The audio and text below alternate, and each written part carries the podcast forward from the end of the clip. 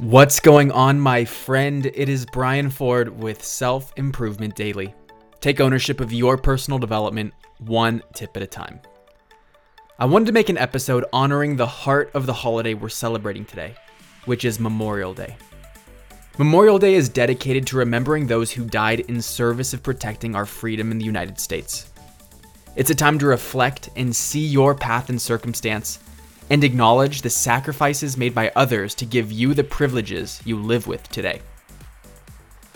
Memorial Day recognizes people who made the ultimate sacrifice. There are many empty seats at dinner tables because of the heroism displayed by members of our military.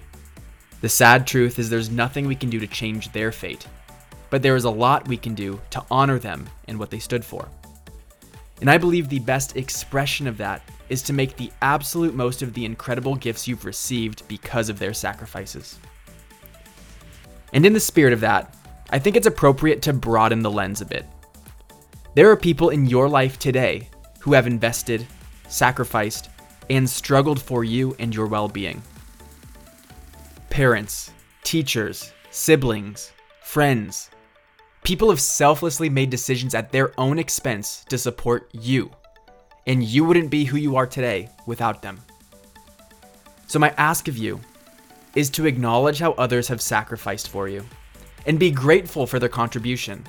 Send a text, make a phone call, do whatever feels right to you to recognize others who have made you a priority. It will mean the world to them. Thank you for listening and I'll see you next time on Self Improvement Daily.